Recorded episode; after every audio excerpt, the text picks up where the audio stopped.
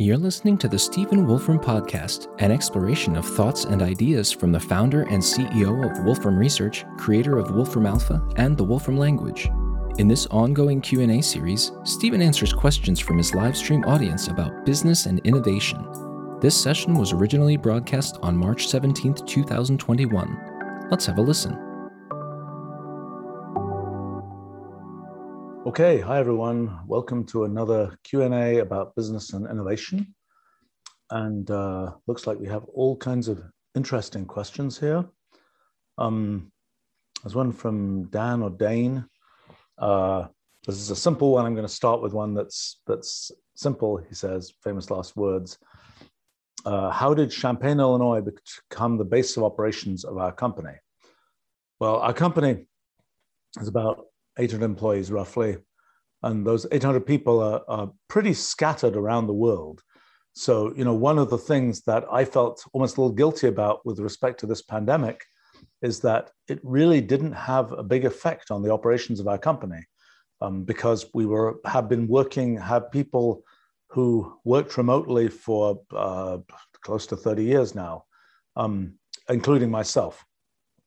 But okay, the, the history of this and sort of a choice of locations question is uh, how did the company wind up being in Champaign? Well, the first company I started, I started when I was working at Caltech in Los Angeles, and that company was in LA, and uh, it was kind of an annoying driving distance from uh, uh, from where I lived. It was actually right near the airport, right near LA International Airport, LAX. I noticed the the road. Um, uh, every time I drive into LAX airport, I'll I'll notice the building that we used to have, which had a had a big sign on it back in the day um, when the company was there. But um, uh, that was uh, so was my first kind of um, uh, observation about companies. And in that time, we had some remote employees, mostly salespeople. Uh, didn't work out particularly well. In fact, that that aspect of it. Um, then I went back to being um, uh, uh, sort of an academic, and I worked at the Institute for Advanced Study in Princeton, New Jersey, and um, uh, uh, it's a it's a it's an interesting but small place, and I was kind of developing this field of complex systems research, and uh, I was kind of um, wanted to spread wings more broadly than I really could at the institute there, um, and uh, I definitely people there who didn't want me to spread wings, even though the director of the place did. Um, but uh, so I, I kind of decided, okay, I'm going to start some research center for complex systems, and this was in 1985 or so. And um, uh, I was like, okay, let me do this in a in an organized way, and went around and talked to lots of universities about, oh, should I do this research center at your university or not? And it was kind of an interesting kind of personality test for universities because some universities would say things like, oh, yeah, you know, if you bring in government funding for what you're doing, absolutely come here. We're thrilled to come and take the overhead on the government funding and so on. Or, well, we'd love to hire you personally, but oh, you want to hire other faculty as well? Oh, no, no, no, we don't have slots for those. Or, uh, well, yes, we'd really love to do this, but our bureaucracy is so complicated that uh, it's going to take years to work things through. And you can kind of uh, fill in different universities that were uh, sort of the of the top universities in the US. I, I talked to many of them, perhaps even most of them. And it was interesting, very interesting collection of, of different opportunities and suggestions and, and, and so on. But um, in the end, the university that kind of won that was the University of Illinois, which was both a, a good university and, uh, uh, and, and rather easy to work with, um, even though it was a little bit complicated because it was a state university, and I was taking the point of view that um, uh, if I was going to develop technology and so on, that was kind of off limits for what I was doing as a professor, so to speak. And so it was kind of my my my sort of structure of, of what I was saying to these universities is look, you know, I'm coming to start this basic research research center and be a professor and so on. I also have this hobby of doing technology and companies and things like that. and that hobby is not what you're hiring me to do. So if you think that's what you're hiring me to do, then don't hire me, so to speak. And uh, in the case of University of Illinois, uh, they took the position that that was merely an interpretation of their normal policies. Whether that's really true or not is a is an interesting matter for debate. And um, I spent a certain amount having some uh, uh, intellectual property lawyer work with them to kind of uh, write something which was which they took as an interpretation. I said I don't care if it's an interpretation or not, but it's the document that um, that I'm using, so to speak. So, in any case, ended up in 1986 going to University of Illinois to start the Center for Complex Systems Research and to be a professor in the physics, math, and computer science departments. Um, I'm still a, a, deep adjunct, I would say, professor in those departments, um, although I, I, will admit that I haven't done too much um, uh, with them for a very long time. But uh, University of Illinois, I must give it credit for the fact that it did live up to its promises. It's it's like we're going to have this number of positions, we're going to have this initial funding, we're going to have you know this building and so on. This all happened. Uh, the only problem was that I quickly realized that I was not a great match for somebody who was running a unit at a university, since you know my main interests were getting things to happen and doing research myself, and both of these were not really consistent with oh, you know, you got to fit into this big organization. Um, I, I, don't think I'm a I'm a great big organization's uh, cog in the machine type person. Um, I kind of quickly realized when when uh, I think one of the one of the the defining moments was some uh, uh meeting to discuss some inviting some speaker for some uh, uh, lecture series or something, and it's like, look, guys, you know, I came up with this list of people, and they said, no, no, no, you don't understand you know, we got to have this series of five meetings to discuss this. And I'm like, no, you don't. You all agree that the people I've suggested are, uh, you know, are quite sensible. And people, yeah, yeah, they're quite sensible. It's like, well, let's just make a decision, move on. It's like, you don't understand. That's not how it works in academia. And it's like, yeah, you're probably right. I don't understand. This is probably not the place for me, type thing. Um, but that was that was one of the, the places where I realized that. But um, you know, in the end, I think uh, in the end, I think we've had a great relationship with the University of Illinois for many years. Um, and I think, you know, we were able to bring in some, uh, for that Center for Complex Systems Research, bring in some interesting faculty who wouldn't uh, normally have gone there. And I think we were able to start an interesting operation. But I very quickly realized that I personally was not particularly well suited to, to running such a thing.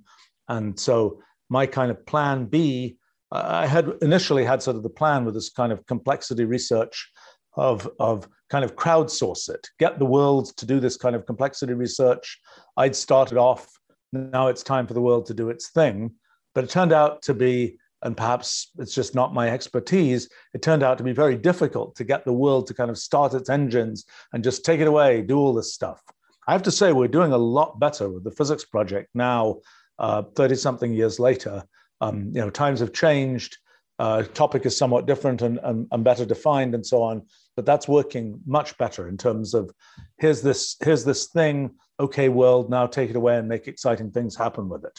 But anyway, so I tried to do that with kind of complexity, and my way of making that happen was starting this research center and a journal called Complex Systems, which still still exists, um, and so on. But I quickly realized that this wasn't probably the best picture for me. And so, kind of plan B was okay, I'll uh, start some, uh, something which can create the tools that I need to be able to do the things that I want to do in terms of research and science, and also a practical company that provides an environment for me to uh, do interesting things that can actually turn into reality in the world, so to speak. And so that's why, in, in uh, within a few weeks of actually finally arriving in uh, Champaign, Illinois, as um, to start the Center for Complex Systems Research, I'd sort of decided actually I'm, I'm going to start this company. Um, and uh, so it was natural to start it there. Now, I have to say, a year and a half in, uh, we'd started the company, things were up and running. I considered maybe we should move the company somewhere else.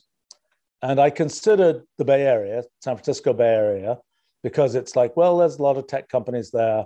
I had considered back in in 1981, I'd actually sort of identified Stanford as a university that seemed like it was in a nice location. And that time it wasn't such a distinguished university.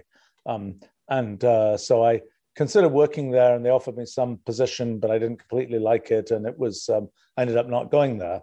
But I'd always sort of thought, you know, the Bay Area is a, is an interesting place. Of course, the Bay Area has gone through several ups and downs in history. Um, it's it's well, I don't know whether it's an up or a down right now, but in terms of the number of companies that are there, it certainly is still an up. Um, I think that the uh, uh, so I considered about probably about 18 months in, I considered maybe I should move the company to the Bay Area. We had few enough employees; it was a realistic thing to consider doing. And so I went out there and I, I was like, okay, let me check out um, different areas. Uh, I'm, I'm kind of telling a funny story here, but, but um, uh, I thought, look, the actual San Francisco, well, the peninsula uh, is sort of overcrowded and et cetera, et cetera, et cetera, and expensive and so on. Uh, city of San Francisco wasn't really on the map as a tech place yet at that time. And I thought, let's be clever. Let's find a place that's really nearby, but is not as expensive and fancy and so on. So I thought Half Moon Bay, which is on the coast, uh, sort of over uh, from um, uh, from from. I'm I'm going to get my geography wrong here, but it's kind of um, uh, over to the Pacific side of of um, uh, the the peninsula.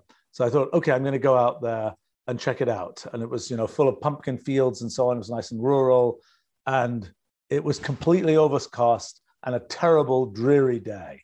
And I think that's what uh, convinced me that no, this wasn't a good place to move the company. There were other things too, but that was uh, kind of, um, uh, you know, I considered doing that. I'm really glad I didn't do that because Champaign, Illinois has been a terrific place to have the headquarters of our company. Um, you know, we, we've got other operations in different places. And as I say, we've got a lot of people just sort of scattered around the world, including myself. But um, uh, it was it really has been a, a terrific location. Uh, why? Well, the uh, it's a nice town where it's not too expensive. You know, as a result of it's kind of a victim of our own success, so to speak. Uh, we may have been a contributor to the economic prosperity of the area, and that's meant that. Um, but it's still the case that you know houses are comparatively cheap. People who we pay uh, you know, somewhat modestly can still afford houses, things like this. Um, it's a, uh, it for a long time was pretty close to the median cost of living for the US. Uh, whereas, for example, the San Francisco Bay Area is probably 2.5 times, 2 to 2.5 times the median. New York City, maybe 2.5 to 3 times, and so on.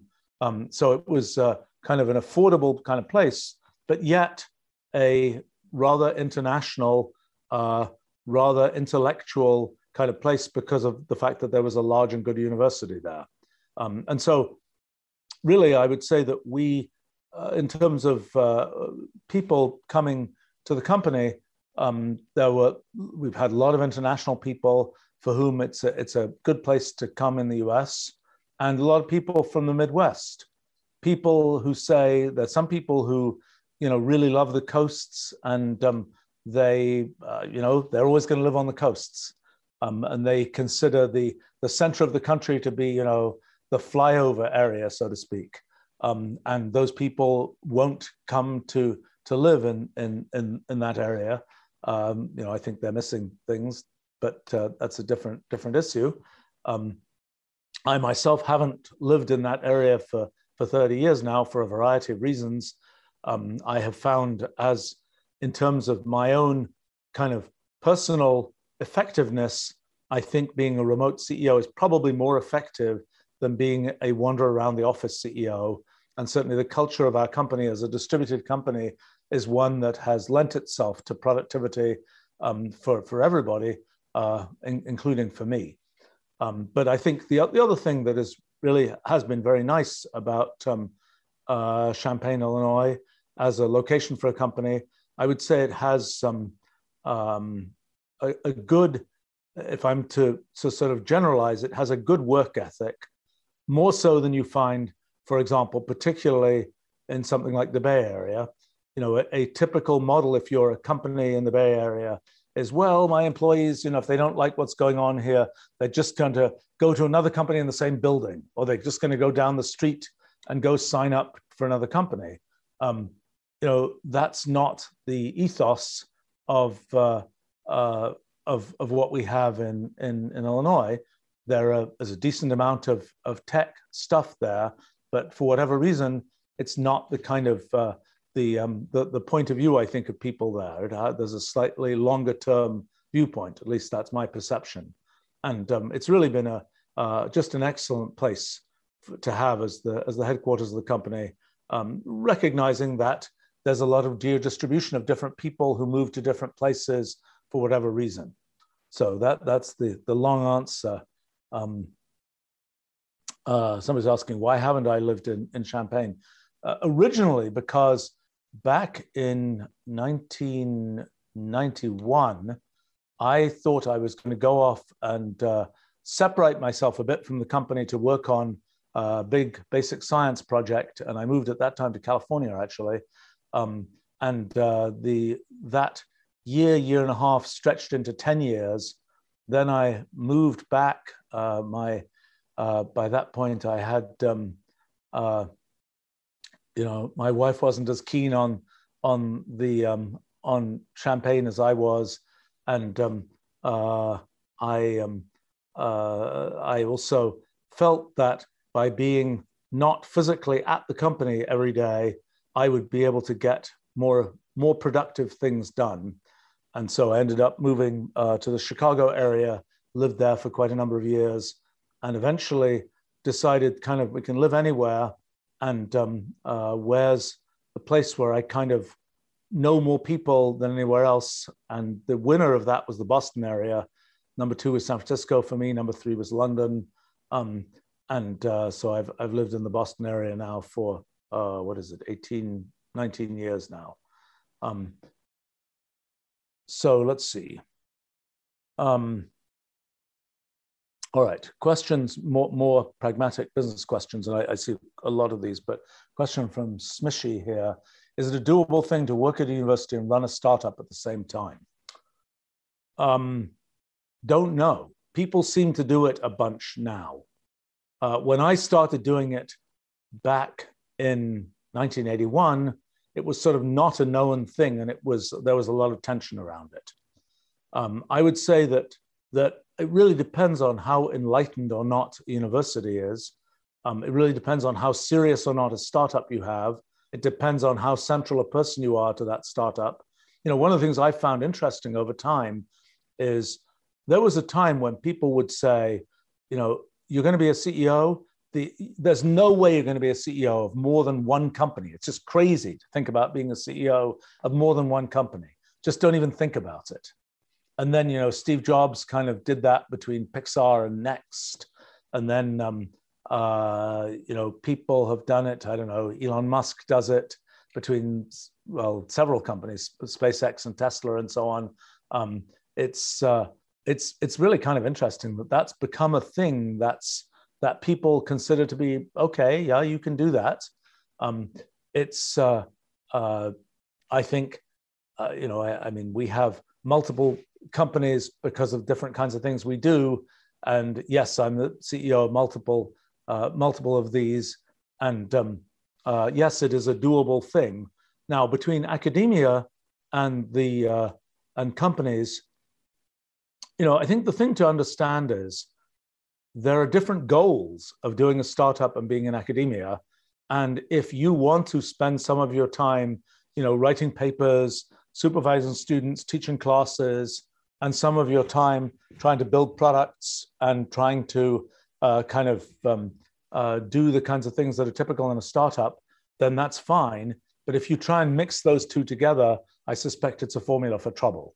I mean, I think that um, the whole, oh, let me get my students to work on my startup, I don't know, that's, uh, that tends to lead to all kinds of trouble. I mean, it may be done with the best of intentions and even the best of results for some students, but I think it's something which has to be done with some care, or you end up with all kinds of weird and crazy situations of, you know, um, am I going to have my my uh, vice president of whatever, am I going to pass them in their qualifying exam or not?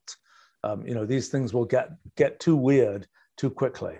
Um, I think that uh, in terms of um, uh, you know the when you do a in the startup phase of a startup, there is a time when it is. I, I've never seen it not be really quite intense, and you know to go and show up and teach a class you've been teaching for years. Yeah, okay, you can probably do that. To really dig in and be intense about what you're doing at the university, probably not. I mean, when I started our company, I was uh, a professor at University of Illinois, and uh, it was a little bit bizarre because I was working on both the technical side of our company and a bunch of the business side of our company, and I was like, uh, you know, okay, I'm going to make it back from my trip to Silicon Valley or something just in time for my class about whatever else, and um, uh, it was a little bit of a just a weird thing. I it felt a bit Indiana Jones like as in uh, you know you're teaching the archaeology class and then you're going kind of into action uh, you know the next day type thing. And it was it was a little bit strange because people i was teaching at some point a class about um, computation and things. And uh, people were asking me all these things about different computer companies and all this kind of thing. And uh, i think at some point they kind of realized that yeah i was actually involved in this industry and so then they started asking for stock tips and so on which was kind of fun. But um, uh, I just thought it was a it was a strange clash of worlds, which I don't think was was completely supportable in the end. Um, and uh, I have to say, okay, I, I, will have to tell a story here. The the very end of my time as a professor, um, the I had been teaching a class about physics for non-scientists, which I thought would be a lot more fun than it actually turned out probably to be. Um, but at the end of that class, I was was just before, uh, yeah, just before version one, maybe even yeah, right before version one of Mathematica was released, and there have been some uh, news articles about our our work, and there was a one that I think was had a headline. It was in like Forbes or Fortune or something. It was had a headline some, saying something like physics whiz goes into biz. Uh, had some some picture of me eating an ice cream, I think. Um, but in any case, that um, uh, that article just come out. I decided at the end of this class that I was teaching, I decided to have a kind of a uh, an ending party for the students who'd, who'd come to this class. So I have this this party. It wasn't a very successful party. The students didn't really say very much, but um, somebody who was working with me at the time decided, okay, just to liven things up, they would make a bunch of copies of this article that just come out like that day or something, and um, uh, just you know bring it in and hand it out to the students. So they did that, and uh, you know the students go around and they're, they're reading this article, um, and uh, uh eventually one one guy who is sort of the the typical you know fraternity pattern person with the you know the baseball hat on backwards and things. I don't know whether they still do that, but um, uh, was kind of says to me, looks up, says to me, Hey, with all this stuff going on out there, what on earth are you doing teaching college? So I was like, Yeah, this is probably the last time I'm going to do this. Um, and uh, anyway, I, I, have to say, um, I've actually heard from some, some students who were in that class that I taught uh, many years later, and that was that's been very nice.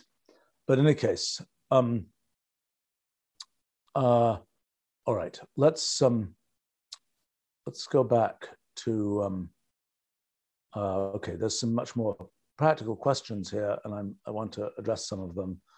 Um, well, there's one. Okay, one from Praveen. At a pre-revenue stage, should a company aim for reaching revenue faster at the expense of cash, or saving cash in order to survive a little longer at the expense of time and market opportunity? Well, gosh, I mean, that depends so much on what you're doing, where the cash is coming from, why you need the cash, all those kinds of things. Uh, you know, one point is what is the time frame that you're aiming for when you start a company? Is this something you're going to do for the rest of your life? Or are you, do you want to be, or are you already a serial entrepreneur where at some point you're going to say, I've done seven companies you know, which of those models are you adopting? If you're going for the serial entrepreneur mode and you're kind of like five years per company, um, that's, you know, there's one set of optimizations. If you're like, this is what I want to do for the rest of my life, it's a different set of optimizations. Um, I think that in the uh, uh, in the this is this is the five year plan. I think sort of timing of opportunities and so on. That's the critical thing.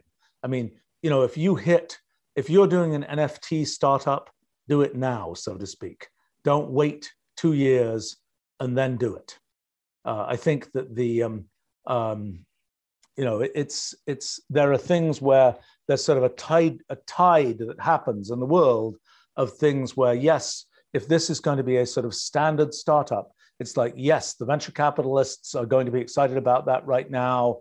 Employees are going to be excited about that now. Customers are going to be looking for it etc now, now sometimes a little bit of a, a, a weird thing because sometimes the hype in the world is way ahead of the customers that exist.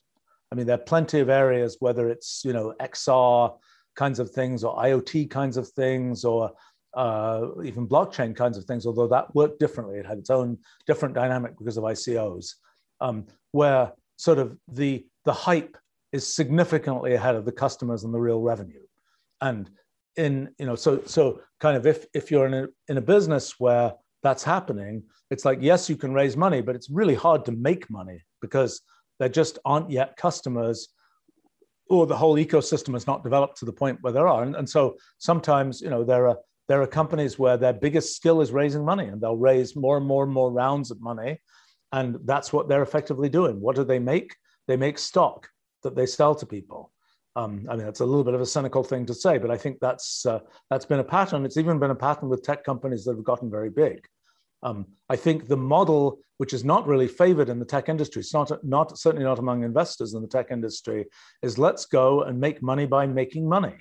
Um, let's go and actually sell stuff to people and bring in revenue and uh, uh, and, and, and make money kind of the old fashioned way. I mean, for, for most tech companies that are sort of investor funded, it's very much the model of, you know, shovel in investor money, you know, work very hard, make you know make lots of noise and well we'll you know if we've built up enough uh, visibility enough kind of eyeballs or something then then revenue will follow later. Uh, different model. Um, so i think um, uh, uh the question of of whether you kind of um, burn down cash to generate revenue I mean, that's a detailed question that depends on what your investor pipeline looks like and so on. I mean, sometimes, okay, so here's, here's an example of something people do. It's like, okay, you've got this thing, and uh, can you sort of spend money to make money by selling it, so to speak? You've got a thing, and left to its own devices, if you just put it up on websites, you did the obvious social media stuff, nobody's yet going to buy it it's going to be a slow ramp that might take a couple of years. But by sort of spending enough money, by putting enough ads in, in, in, front of people, by having you know commission sales folk and so on be on the phone selling things, then yes, you can make money by spending money. You know, does it work to do that? My observation is I've seen a bunch of companies fail trying to do that because what happens is you can essentially buy sales by by these kinds of devices. You can you can just get, you know, by the time you've called enough people, some of them are going to buy something, but it's awfully expensive to call all those people. And the margins are negative typically in doing that. And so, you know, I, I personally think that strategy, uh, you know, it, it may be something that looks good for some investor purpose. It seems like a mistake to me to kind of, you know, to just buy sales in that kind of way. Um, I think the most extreme case was a company that was at one time a, um, uh, well, a wannabe competitor of ours a very long time ago, eventually went public in a disastrous IPO. But anyway, one of the things that they did, I think, is um, they decided that they would, um, they really wanted to buy sales. And so they uh, essentially bought a 5 million piece direct mail mailing. And um, they sent it all out I think I got like 30 copies of that mailing. So somebody was kind of cheating them a bit in terms of the actual mailing list and so on. but what they ended up doing was they ended up, uh, how did it exactly work? I think they also had resellers. And somehow they ended up uh, bringing in revenue, making money by selling their product for whatever it was, $400 to people. But actually, oh, that's right. They, that's right. They were selling it to resellers. And the resellers were paying them a certain amount of money, but they were providing marketing incentives to those resellers that were at least equal to, if not more than, the actual price that they were selling the product to those resellers for. Probably not really an okay accounting practice. Don't know if it wasn't at the time or, or but I don't think it would be now. Um, but so in other words, they were they were essentially buying sales by literally you sell it to a reseller and then you pay the reseller more than you sold it to them for. So, you know, it looks, you book that as revenue. It says, it looks like the reseller bought it from me, but well, yeah, there aren't any profits because I spent all this money on marketing. Uh, that marketing was, was sort of a co op marketing expense, but you actually paid it to the reseller. Uh, probably a very fishy thing to do in, in, in these times. So, uh, there's a question here from uh, Mitchell. How do you deal with employees who may be very talented and productive, but may find it hard to fit in with the rest of the team? I wonder if it's even possible for large companies to be agile in this respect. I think our company does particularly well at having a real diversity of characters and personalities able to work at the company. I mean, I, I sometimes um, am, uh, as, a, as a manager of people, it's, um, I am, I would say, I like people enough that I am amused by the major foibles of, of some of our employees, probably including myself. Um, I think the it's really a question, I suppose, of well, it's partly a question of corporate attitude. What really matters is being productive, and the place where you have to plug in to the company culture is you got to make something that we can actually uh, you know fits into what we make as a company. You know it might be different if what we made was i don't know consulting was primarily let's say you know different kinds of consulting services where the different things people deliver might be very dependent on their personality. For us the things people deliver sort of have to fit into the, the main thing we're building even also at the at the level of services we provide.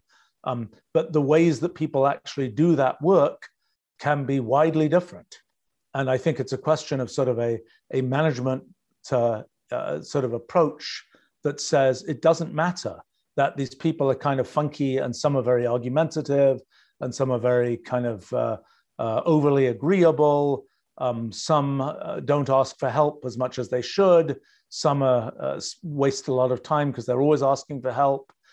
some, you know, are you know incendiary in working with other people. Things like this.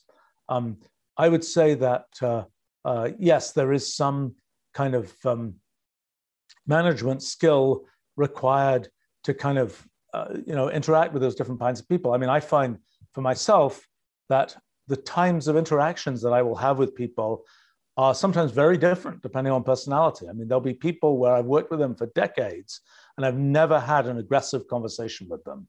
And there are other people where I've also worked with them for a long time and where I regularly have incredibly aggressive conversations with them.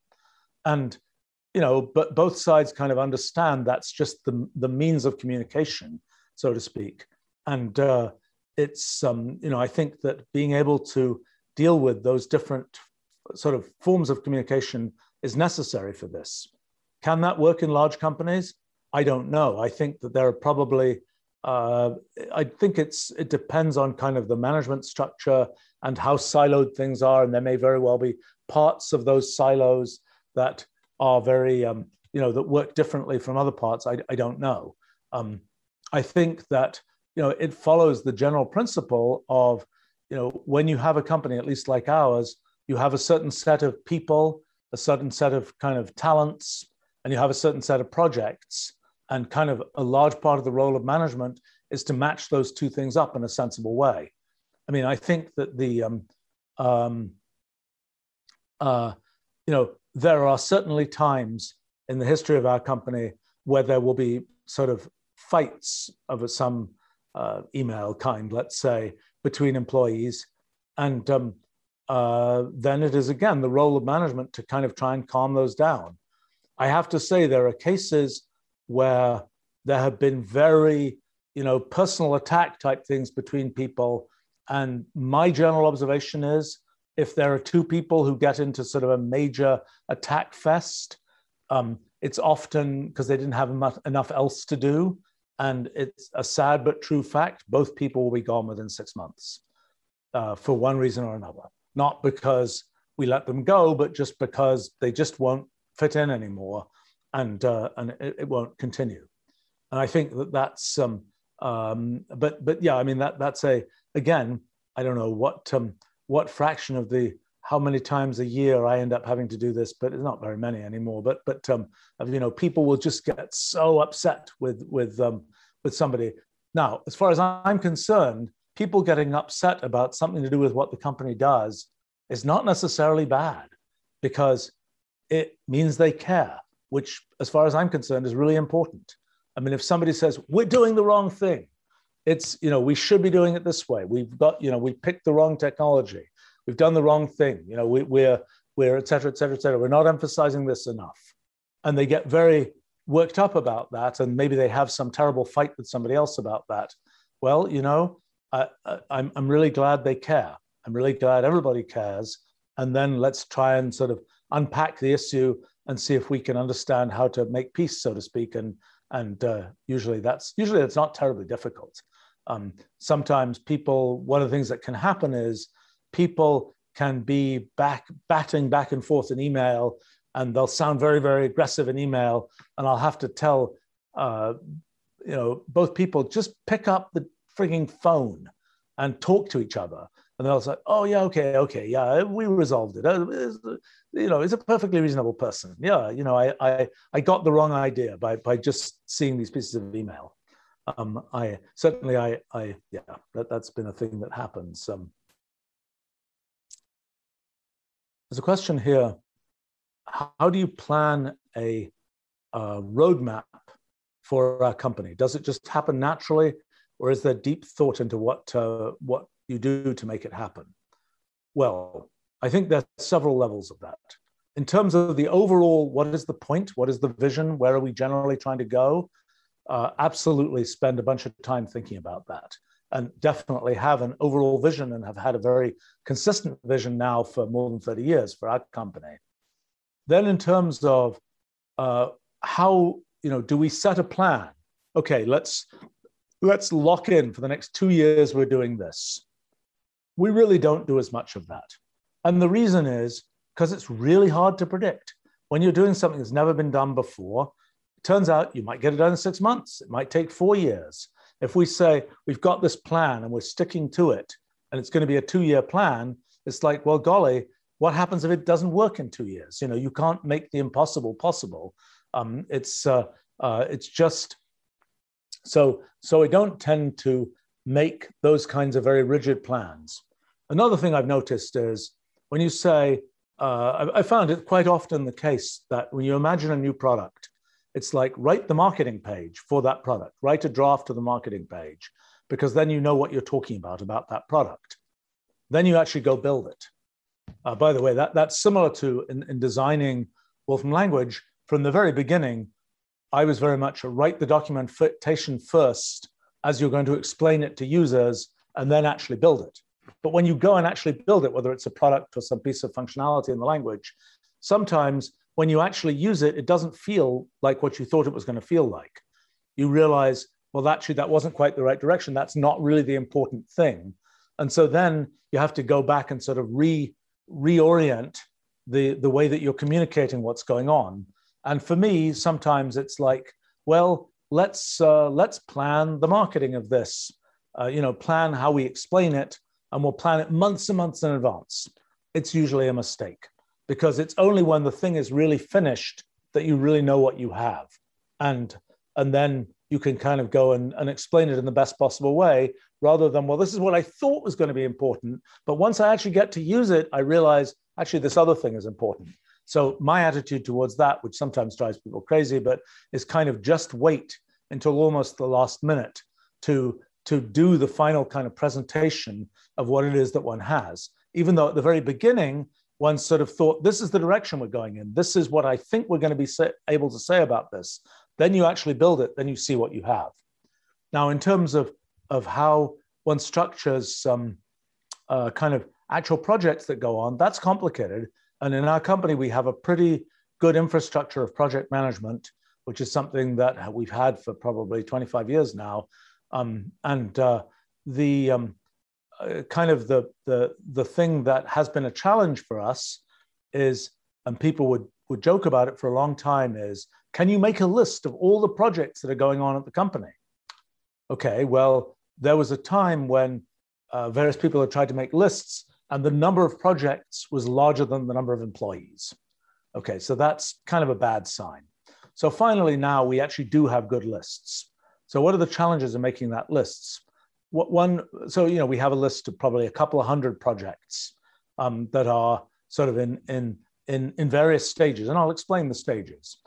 So the way we do it is there's oh I, I should explain one of the issues in making such a list is what is a project like what is something that should be considered a project it's not add this little line to a website. That's that becomes something in our you know project tracking system low level project tracking system but it's not a strategic level project. And so you know there's sort of a question what's a project? There's a question what's a project and what's a process? You know like continually expanding the wolfram challenges website let's say that's a process. The building of the website in the first place is a project. So what we are these days doing is it's like it's a project at the beginning and then it becomes a process where every month every three months whatever it is something happens with it or even every day people are doing something with it. But it's something where it's a different thing. There's no new thing that has to be conceptualized. It's a thing that's going to keep going. So in terms of projects what we tend to do is we'll have a list of potential projects. Then we have various kinds of project review meetings in which projects go in several directions. Uh, one possibility is that a project is under investigation. It's like, can we really do this? Does it really make sense? Et cetera, et cetera, et cetera. There's work to be done in the investigation phase. Then the next thing is, okay, we know we want to do it. It makes sense. We have some sense of the resources that are going to be needed. Then we say the project is green lighted. Okay, so then but we don't haven't actually allocated resources. And maybe the key people who are going to do that project are off doing another project. So that project can't be started but it's green lighted as in we know we want to do that project. And then uh, when then there's a question of where we find the resources. In some cases that has to be queued up behind some other project because it has to wait for that project to finish and so on because the resources uh, overlap. And eventually the project is underway.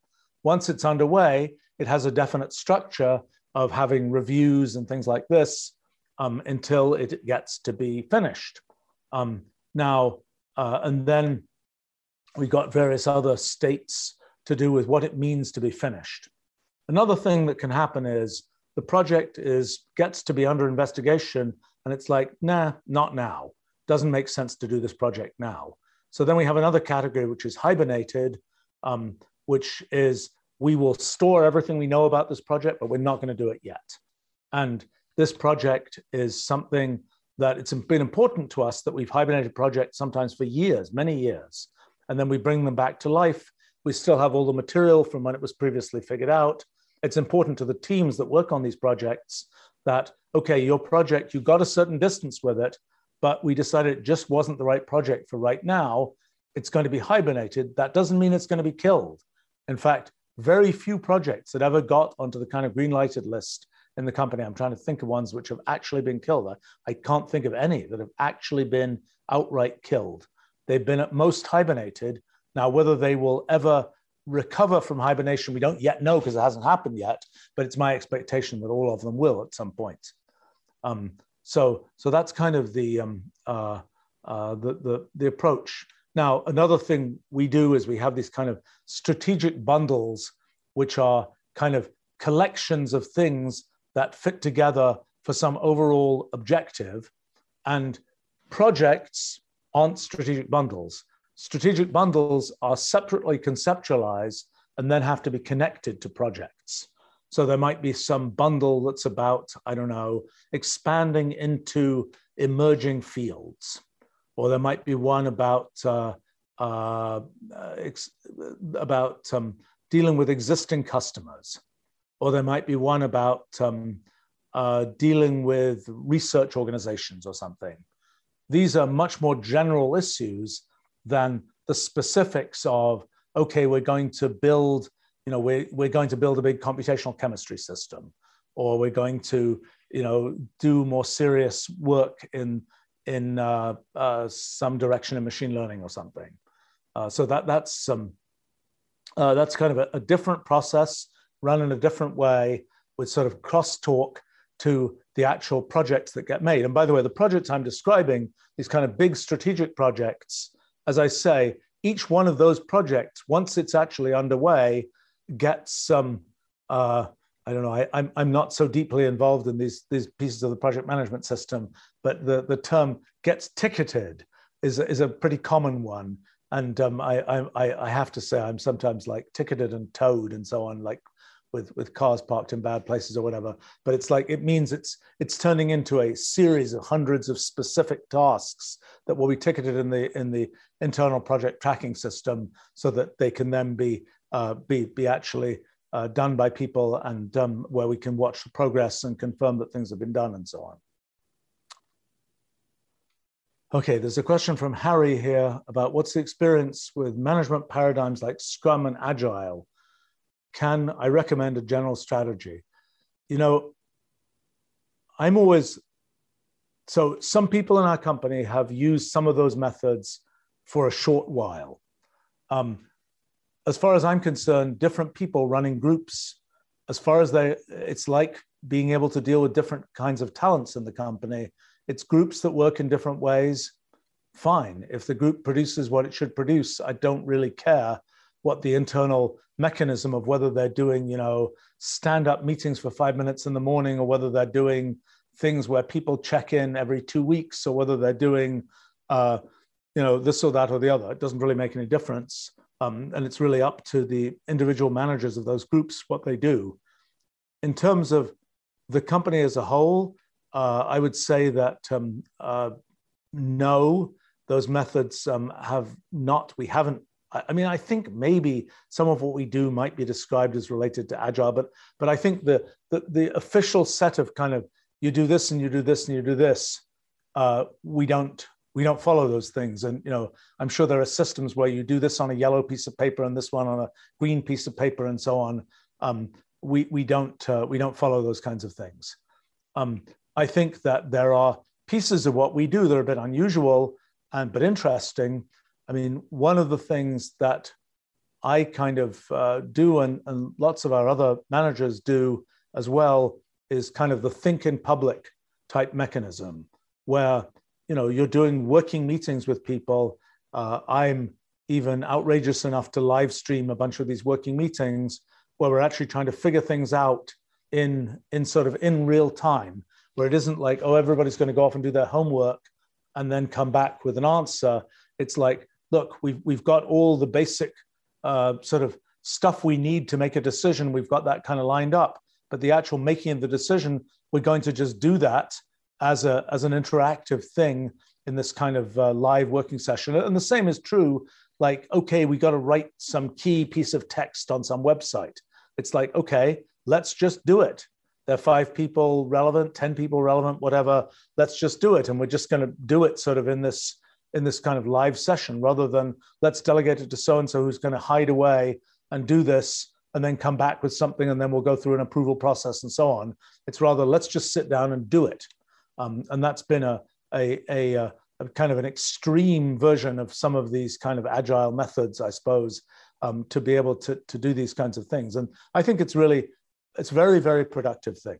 I think that the thinking in public mechanism is, uh, it's, it's very educational for people.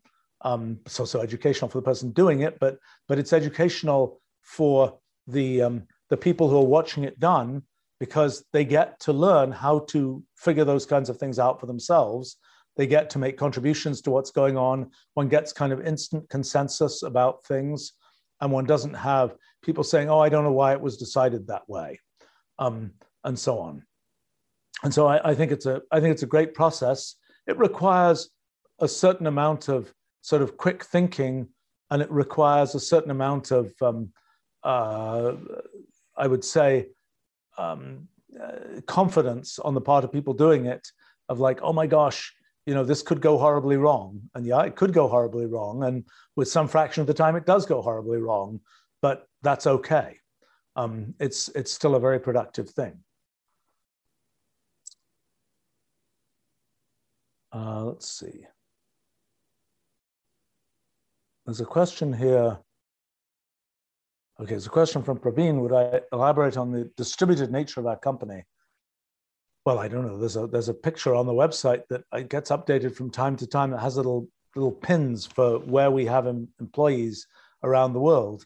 I think an important thing is that we started doing this 30 years ago, and when the tools were not nearly as good as they are today, we generally didn't use video at all. In fact, before this pandemic, you know, we had had video capabilities for our sort of web conference meetings for 20 something years, and I'd basically never used it.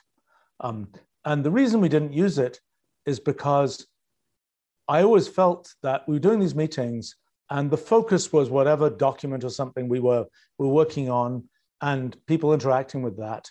And sometimes I would have 20 people in a meeting and I fully wanted only five of them to be paying attention at any given time because the other people are there because sometimes we might need to know something. And if we have to go find people that's a big kind of kind of drain on the effort. Now actually now with everybody being remote one of the things that's been quite useful is we often have meetings where we'll have you know five people there and 10 people on call. And that means that somebody will you know there'll be some uh, you know chat session um, that we have and it's like somebody either somebody who's, who's a project manager who's in the meeting or somebody who is dealing with logistics who can be reached through the through the chat sessions like can you go and get so and so and and have them join this meeting? And i suspect they go and use chat and go and um, uh, ask that person to join the meeting and then that person knows they're on call so they're expected to actually be available for that period of an hour or something but they're not actually in the meeting but in the past, particularly, and even now, it's like you can have a bunch of people in the meeting and they don't all have to be paying close attention. And that actually is a good thing because they can be working on something different at the same time. But then it's like if an issue comes up that is, you know, their issue, it's like, okay, so and so. And they're like, oh, oh, I was sorry, I wasn't paying attention. Okay, fine. It's good. But the time it takes to repeat one or two sentences to bring them up to speed on the question you wanted to ask is very short compared to the oh let's schedule another meeting when so and so can attend it. So that's that's a productive kind of thing. Now in during this sort of pandemic period i would say uh, a few more meetings have had video and not many that i've been involved in but but some some people some managers at the company really like using video for their meetings um, and uh, that's fine um, I think I've I've noticed I've I've uh, maybe it's an improvement in video quality, maybe it's changing expectations and so on. But I've found some some of those, particularly for one-on-one discussions, more useful than I had in the past. But I think um, uh, so. We have, you know, we have a number of actual offices in different places around the world, um, including in some, uh, in, well, in a variety of countries, both um, uh, sort of the obvious ones and not so obvious ones. Um, and uh, uh, it's been very nice in some places where we have um, uh, offices in the not so obvious kinds of places. Um, the uh, uh, that you know it's sort of big fish in small pond type thing, and that's a, that's a really good situation. Um, and uh, a little bit like we have in the case of Champaign, Illinois, where where it's not you know we're not in a sense competing for talent with um, the very biggest fishes, so to speak. Um, you know, we're a big fish ourselves, and that's that's worked really well.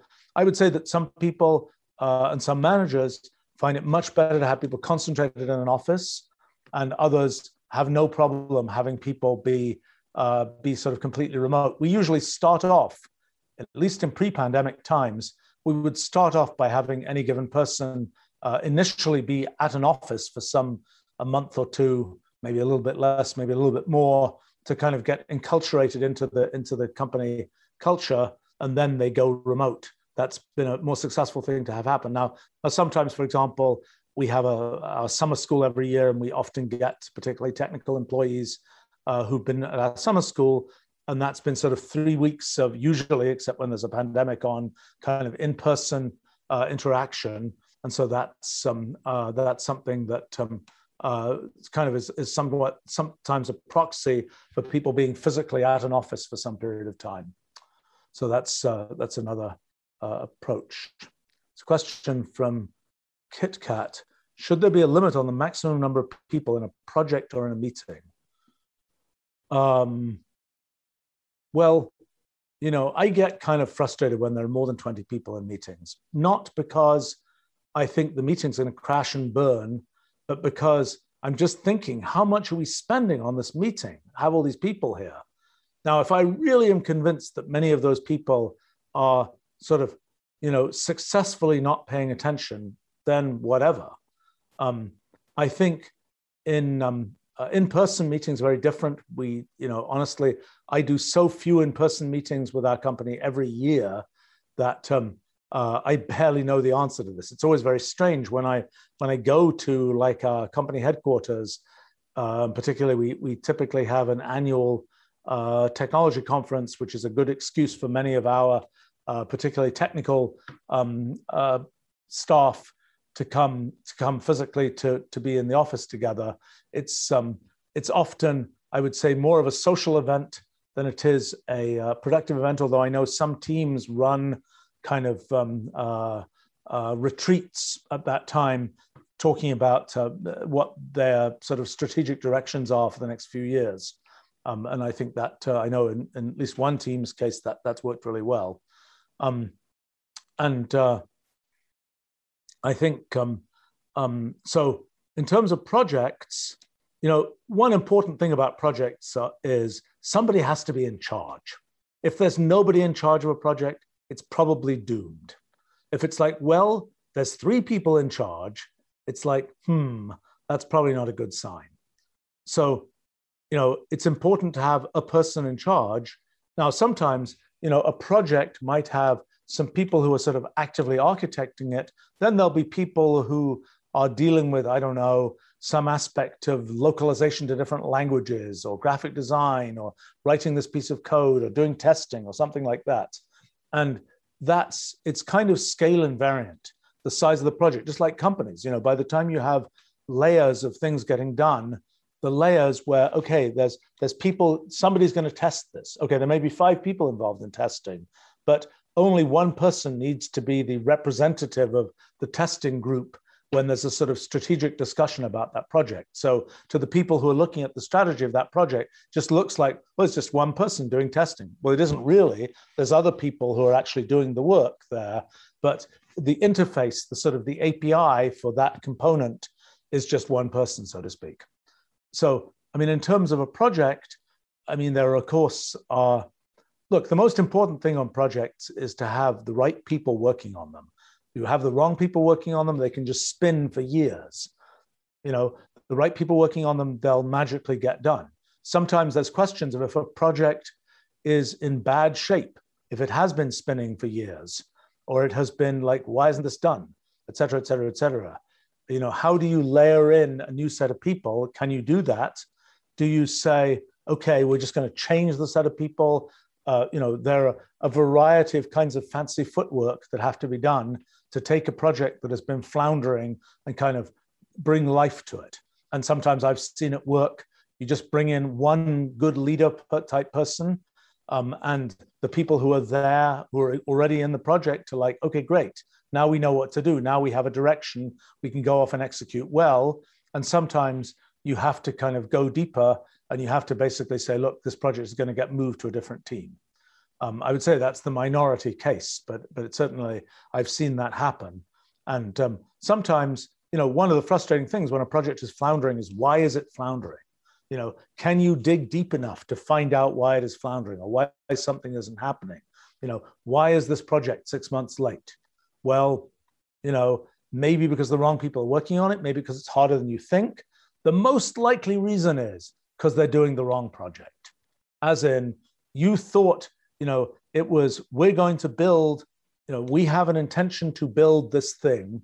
But then it turns out as you get into building it, you realize, wow, there's this piece of that project that's really, really hard. But we had this plan. We're going to build this thing. It's got five components. One of them is really, really hard. We've got to build the whole thing. We're going to build all those five components, including the one that's really, really hard. Well, that's probably not the right thing to do. Probably the right thing to do is to zoom out a bit, think about what is the overall strategy of this project, and say, can we get around that really hard component? Do we really need that really hard component? Or is there a way of achieving the sort of strategic objectives of that project without having to bash your head against that particular really hard component? Now, one reason that gets difficult from a management point of view is once the project is underway, it's you know under steam, it's got a team working on it. That team are the ones really thinking about it. And there's no point at which it goes back. That team will just say, We're going to get it done. We're going to take that hill. We're going to do it. And they don't come back and say, Turns out that hill is a lot harder to take than we thought. You know, what should we do? That, unfortunately, that's a process that that is, is hard often to extract because people are like, no, no, no, we really can do it. And so that's, we, we try to have kind of enough kind of senior level project reviews, at least with some frequency, that you can kind of detect those issues. And, and usually what happens when I'm involved in these things, it's like I have to have a sense how difficult should this project be? I mean, if, if people are just saying, if I just say, well, why isn't this project done? And it's look, it's a six month project. Sorry, um, you know, it's going to take six months to do it then it's silly for me just to say, why isn't it done every two weeks? Um, but on the other hand, uh, you know, if one, I have to have a good enough idea of how difficult the project is that I can tell if something has gone very wrong. If the thing that should have been a few week thing turns out to be a many month thing. And, and sometimes that's a really difficult thing to figure out.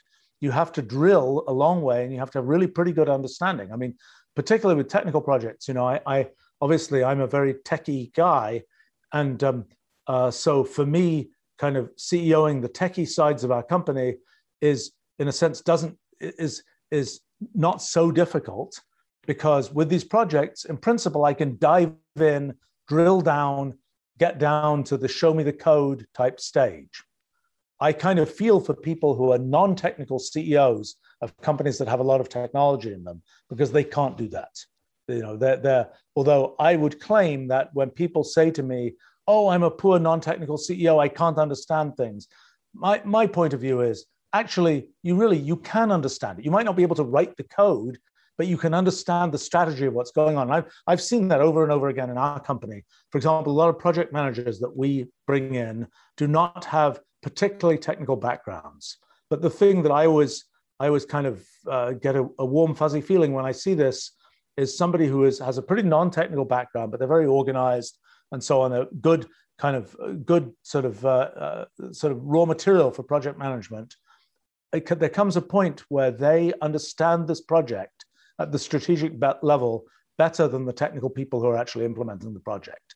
So, although they might not be able to write a single line of code for the project, they know what all the functional components are and how they all fit together and what the kind of technologies are going to be used for this or that piece better than technical people. And that's always a good thing. And i i do think of that when non-technical ceos say oh oh, oh i can't do that. You know I, my cto says this and et cetera et cetera et cetera and i just don't understand and so on and so on and so on.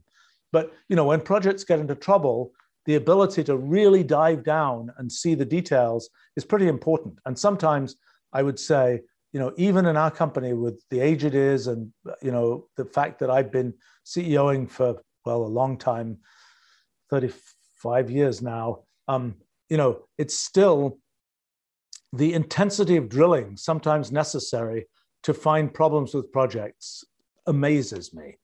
I mean, it is it is you know people sometimes with the best of intentions we'll just say oh no no don't worry about that. You don't have to look at that part.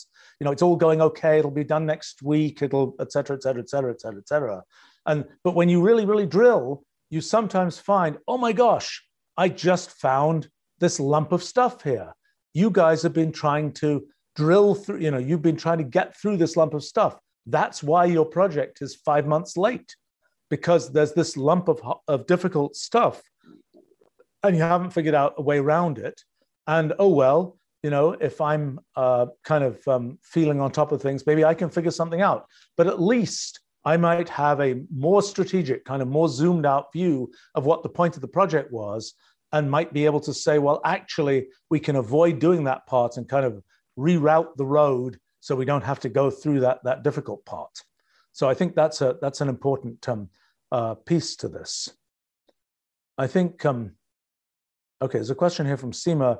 Is there a suitable period of time one must devote to reading about previous innovations and developments related to the theme of a project before actually jumping into the implementation?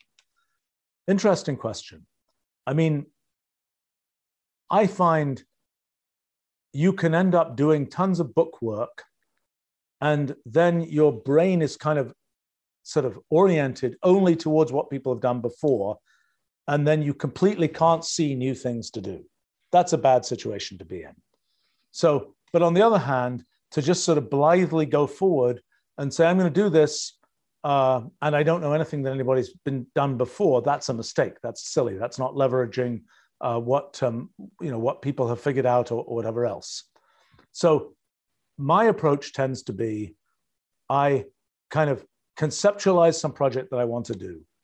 I maybe try and read sort of the obvious things about it and the things that I can understand. Then there's a whole bunch of stuff I can't understand because I don't know all the details. I haven't thought about the area well enough.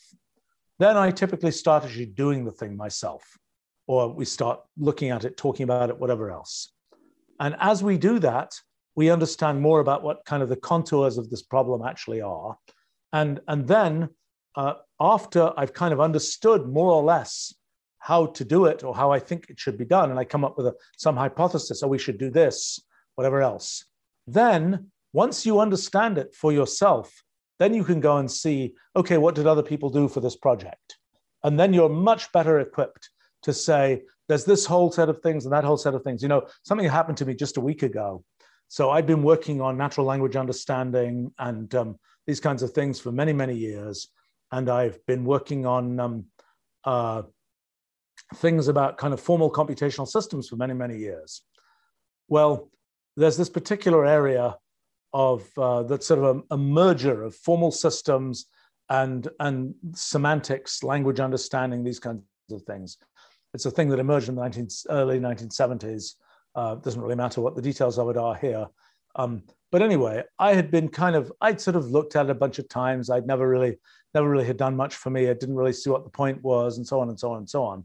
And then I was looking at it again and it's like, uh, because I think I really understand all the pieces that are around it. And I felt like I was about to reinvent the thing. And so I went and really looked at it in detail. And it's like, oh my gosh, these guys just went off in the wrong direction this was a bad idea. And, you know, however many hundreds of academic papers and so on, and, and some products actually too. And it's like, I am pretty sure at this point, I'm really quite certain this was just a bad idea. I don't have to look at it. Um, and uh, you know, I, I, let's see if there's any detritus, so to speak, left over that's worth looking at. But the fundamental thing was just a bad idea. It's not going to work. Um, and uh, so but i had i would never have gotten to the point where i can pretty confidently say this is a bad idea um, w- you know without um, without all of the development of having understood all this stuff myself. Sometimes this um, uh, yeah so so i mean that's a it's uh, i think that the most you know when you when you solve problems one of the things i've noticed is you know sort of head for the center of difficulty don't kind of try and walk around the edges and say, oh, the big problem is way too difficult. We can't deal with that. Let's just try and, you know, try and sort of, uh, you know, poke at it from the corners, so to speak. And, and let's try and take the roads that people have already taken that get somewhere near the center of difficulty, but they're not that close, but we'll take the roads that people have already taken. My observation is what usually works best, both in technology and in science, is figure out what really is the center of difficulty, what really is the key problem, and try and define that as, as well as you can for yourself. And then say, okay, well, maybe that problem I can't solve, but I can, with some method that I know or whatever else, I can solve this problem that achieves a large fraction of what, what needs to be achieved for that sort of most difficult part of the thing. And that's taking a different road. It's not taking one of the roads where somebody's already got some distance towards that kind of center of difficulty. It's just saying, let me take what I know from the outside and try and sort of parachute in and find how close I can get to the sort of center of difficulty rather than taking one of the existing roads. I found that's a really good approach. And it's like, you know what you know, you have a certain set of things you know, you have a certain set of methods you know. You may not know those kind of roads that take you some distance in towards that sort of center of difficulty, that you would have to learn those. But you do know a bunch of methods that you know. So, an obvious thing to do is identify what the center of difficulty is, try to understand that well, and then say, given the methods that you know, can I beat my own way through the jungle, so to speak, to get there, perhaps in a different way than people have done before? So, that's always been a quite successful thing for me.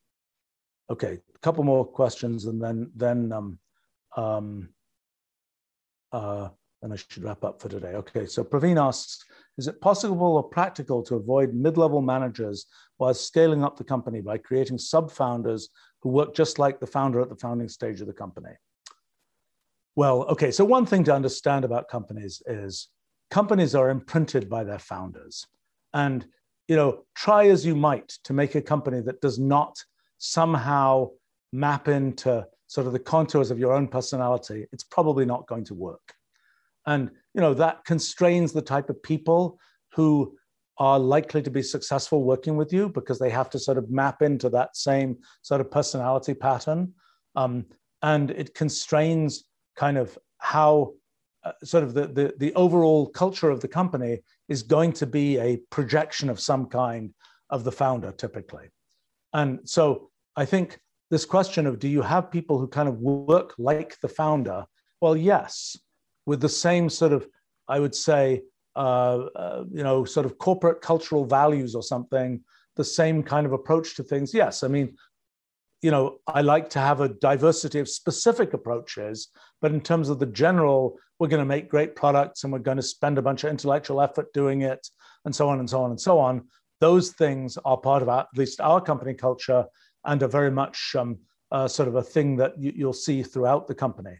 So I think in terms of the sort of the mid-level managers, so, so one point I might make about sort of the mid-level manager situation is, you know, in our company, I think it's fair to say that that everybody actually does stuff. There's there's basically nobody who is just a manager. You know, people are doing things and then supervising. Maybe they have other people who either work with them or are advised by them and managed by them who are doing uh, you know doing sort of extending what can get done. But you know there's some companies i think where there's particular level of middle management which is neither involved in overall strategy nor involved in actually sort of quotes doing the on the ground work but is mostly involved in sort of the the the, the sort of the connecting the dots type thing. And in, in our company we really don't have I'm, I'm trying to think. I don't think we have much of that at all. I mean, we have project managers, but that's different. Those are people whose job is to make sure that all the pieces of the project get connected together correctly. They're not the people who are doing personnel management of the people working on that project. The sort of personnel management tends to get done more by this sort of guru type people who are themselves working on actual content rather than the people who are making the mechanics of the projects work well. Uh, you know, both the roles, but they're different roles and they don't have to be packaged together. And I think for our company, you know, a sort of cultural aspect of our company is that people all do things. There aren't people who are just managing. And I, and I tend to think that the just managing kind of mode of, of work is, I think, other companies I know have sort of tried to reduce the ranks of the just managing folk um, because it's, well, I think it's more satisfying for people to feel like I produced something, I made something, I created something. Most people like that. Um, I mean, they can make a plan for a project, things like that. That's fine. That's making something. But the just sort of telling other people what to do kind of kind of thing um, uh, is is uh, you know it's, it's, I don't know somehow somehow I think it's nice for people to actually feel like they've made something, and um, or figured something out or whatever else rather than that they're just a, a cog in a machine that's sort of just providing sort of transmission of mechanical uh, uh, work or something to another part of the of the machine. I think um, uh, so. You know, I I guess um, um, can everybody think really like the founder? There are a number of paradoxes to that.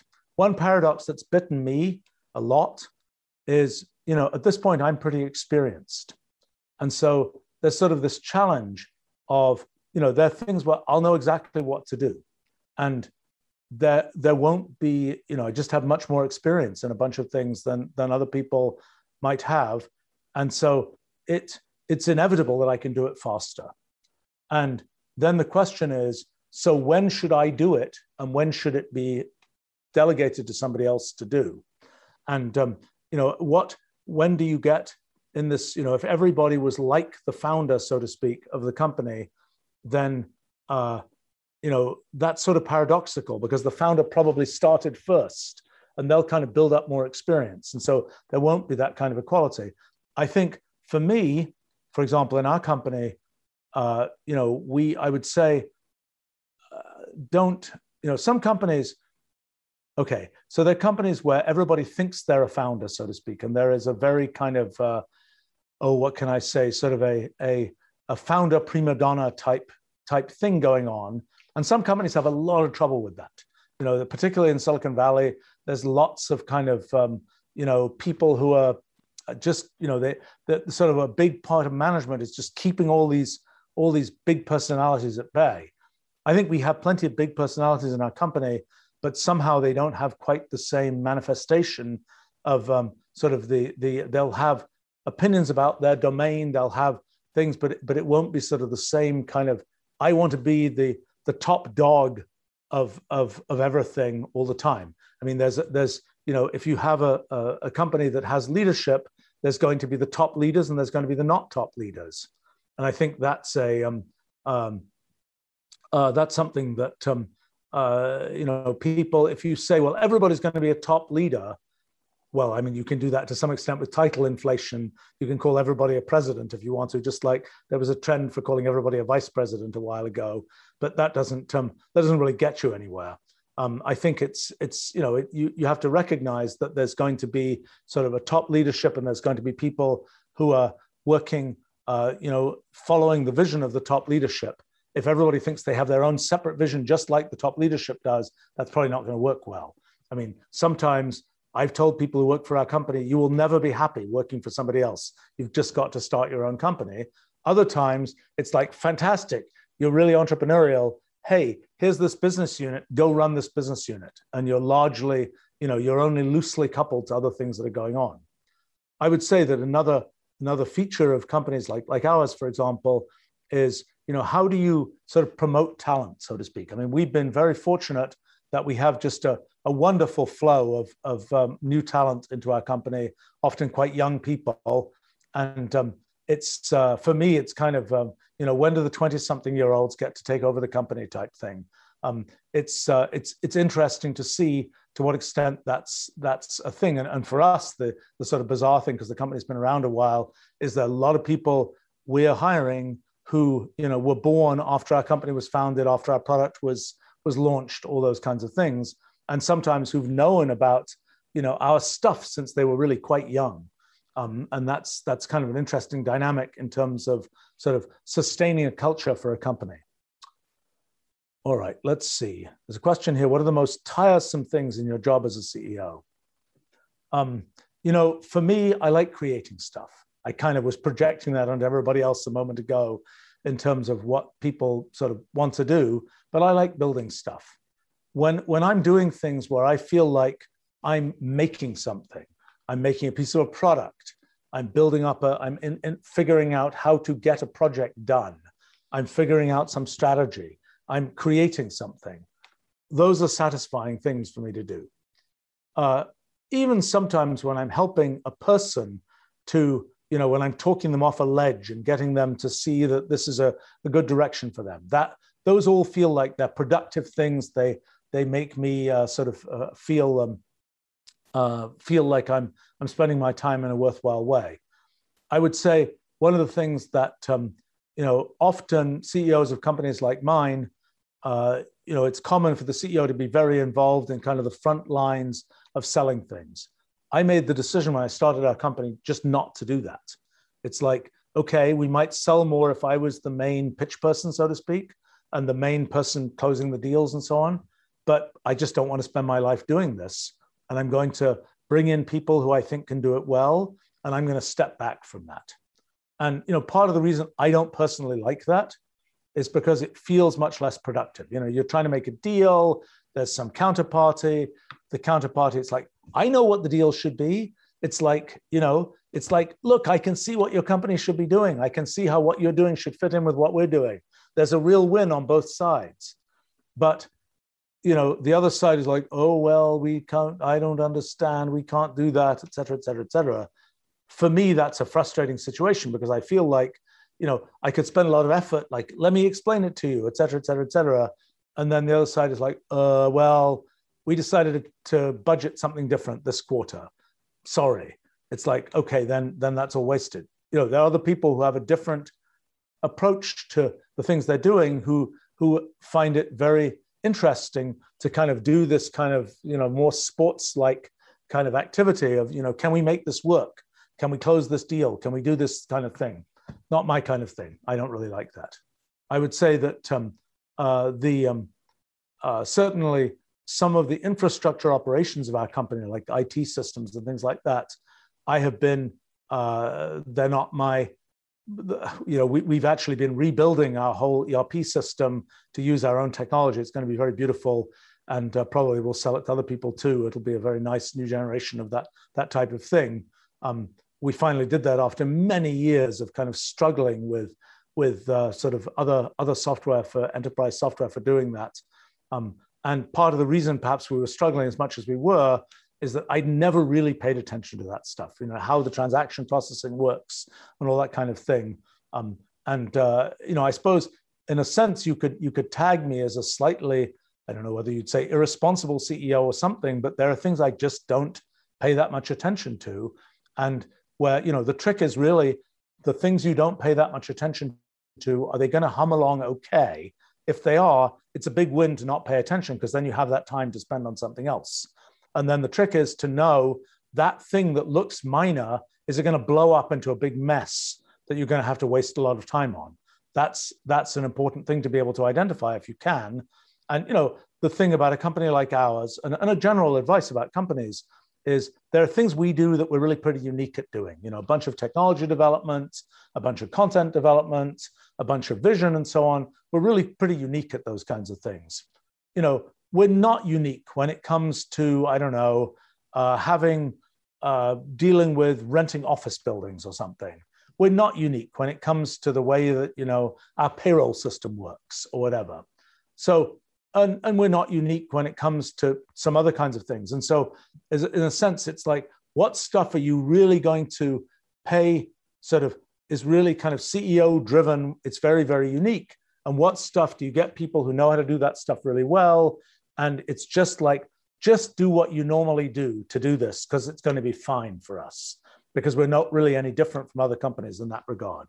And sometimes I see people, uh, you know, who say they're going to start this company, they're going to do everything themselves. Sometimes they're going to say, I'm going to do nothing myself.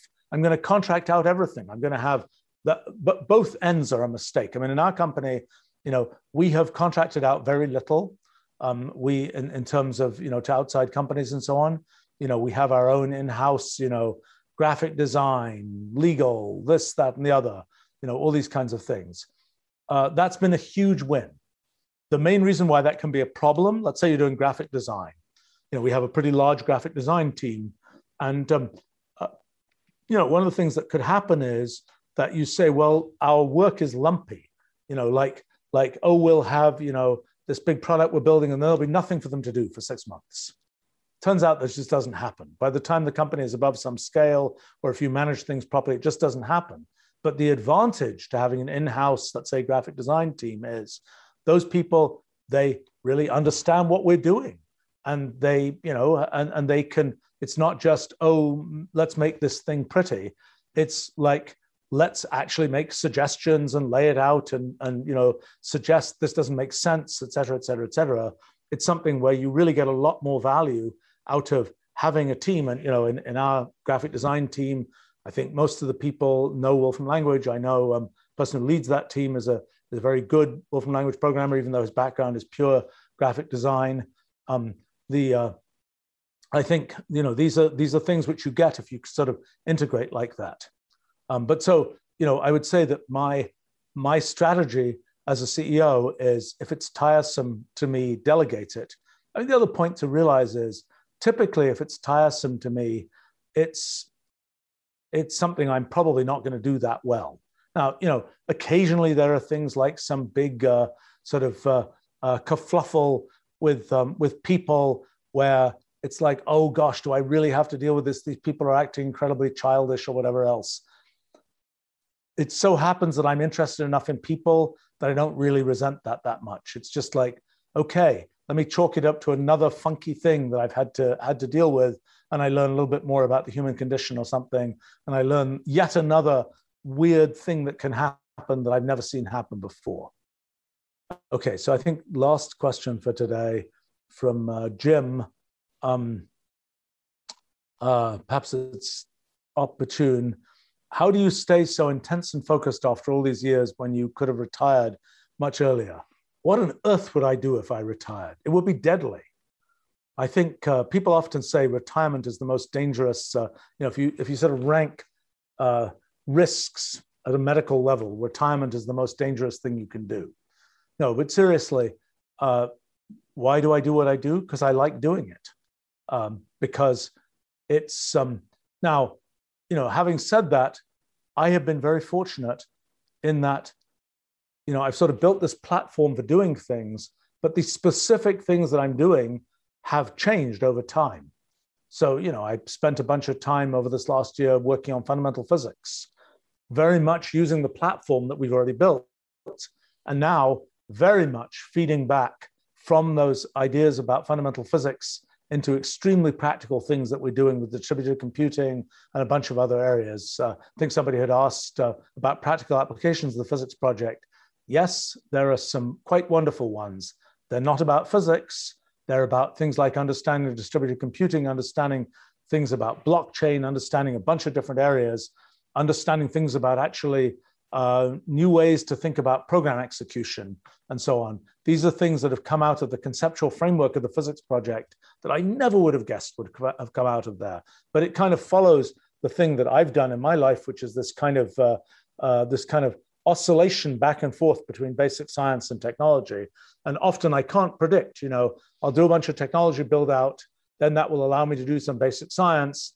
Then it turns out that basic science will have feedback for more technology. And often I can't see past those barriers. I couldn't, if you'd asked me, is the physics project going to be useful for anything?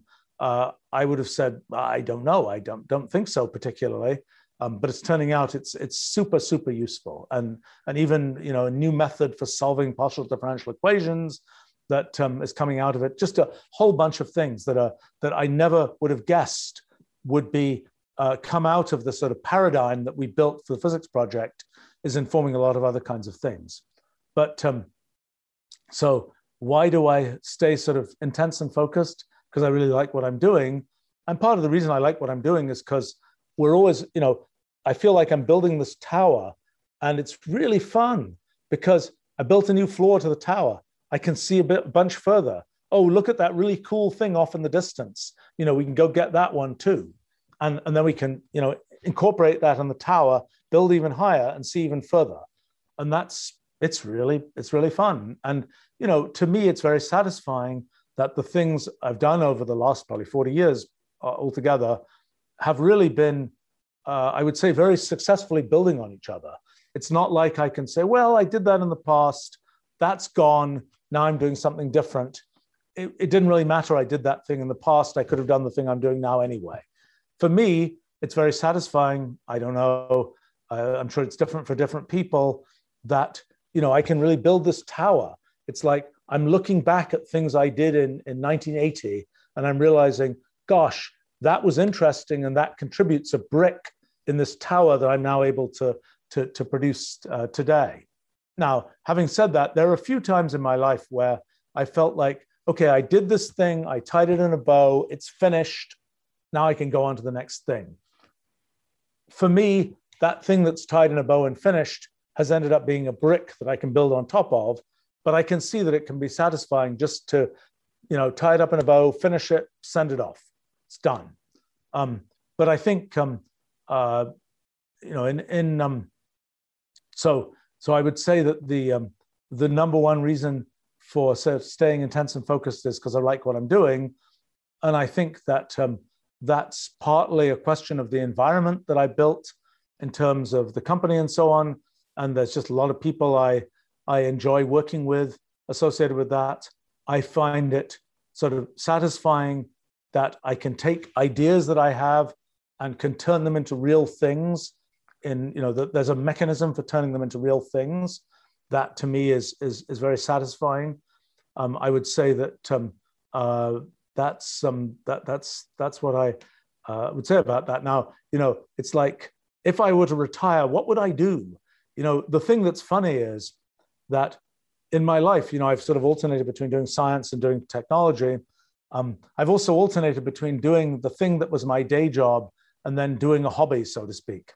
And um, uh, I have to say that essentially every one of my hobbies has turned into a real thing in the end. And you know, I could have said, well, I was doing science, but I was doing business as a hobby, and then start companies, and then I'm doing companies, and I'm doing science as a hobby, and then that turns into big projects and so on. And so it, it's it's um uh, it's a thing where where um, um, the um, the, the there's sort of this um, this whenever I'd say gosh, you know, let me just go and have fun. Let me start a hobby. Well, pretty soon that turns into a real thing. Um, I would say that, you know, it's advice to other people. I mean, if, if there's a thing you really like doing, it's like, you know, just do some of it because you'll be very productive there, probably much more productive in things where you're like, I don't really like doing this. You know, I will say another thing about about sort of the the um, the rhythm of things that I do is there are times when I'm like, oh my gosh, I'm still doing this. You know, for example, when it comes to explaining some of our technology to people, it's like I'm like sometimes I'm like, oh my gosh, somebody asked what I don't like to do. Here's an example of something. It's like I've been telling people the same thing for 30 years. You know, when are they going to get it? That's frustrating for me. And, and sometimes I think uh, you know that that's probably the um, yeah uh, that's probably the crisp answer to what's the number one thing I don't like doing that I actually end up doing is is like explain the same things to people. It's like I've written the same thing. I'm not going to write it again. And and you know I've realized from a bunch of things I've done, particularly with the physics project, that sometimes there are things that one does that if one didn't do them oneself, it will be a really long time before they got done. I mean, I think the physics project, maybe 50 years, I don't know.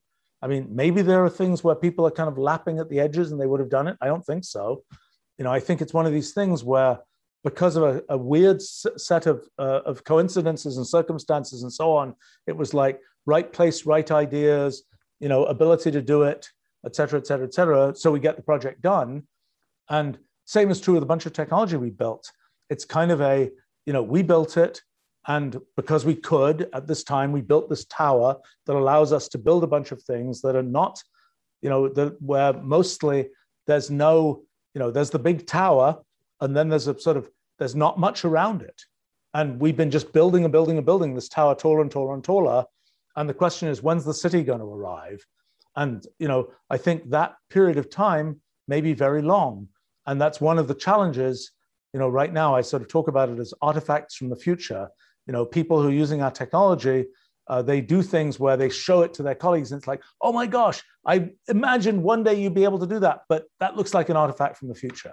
And it's like, that's the stuff we're producing. And there's a question of sort of how do you, how do you communicate artifacts to the future?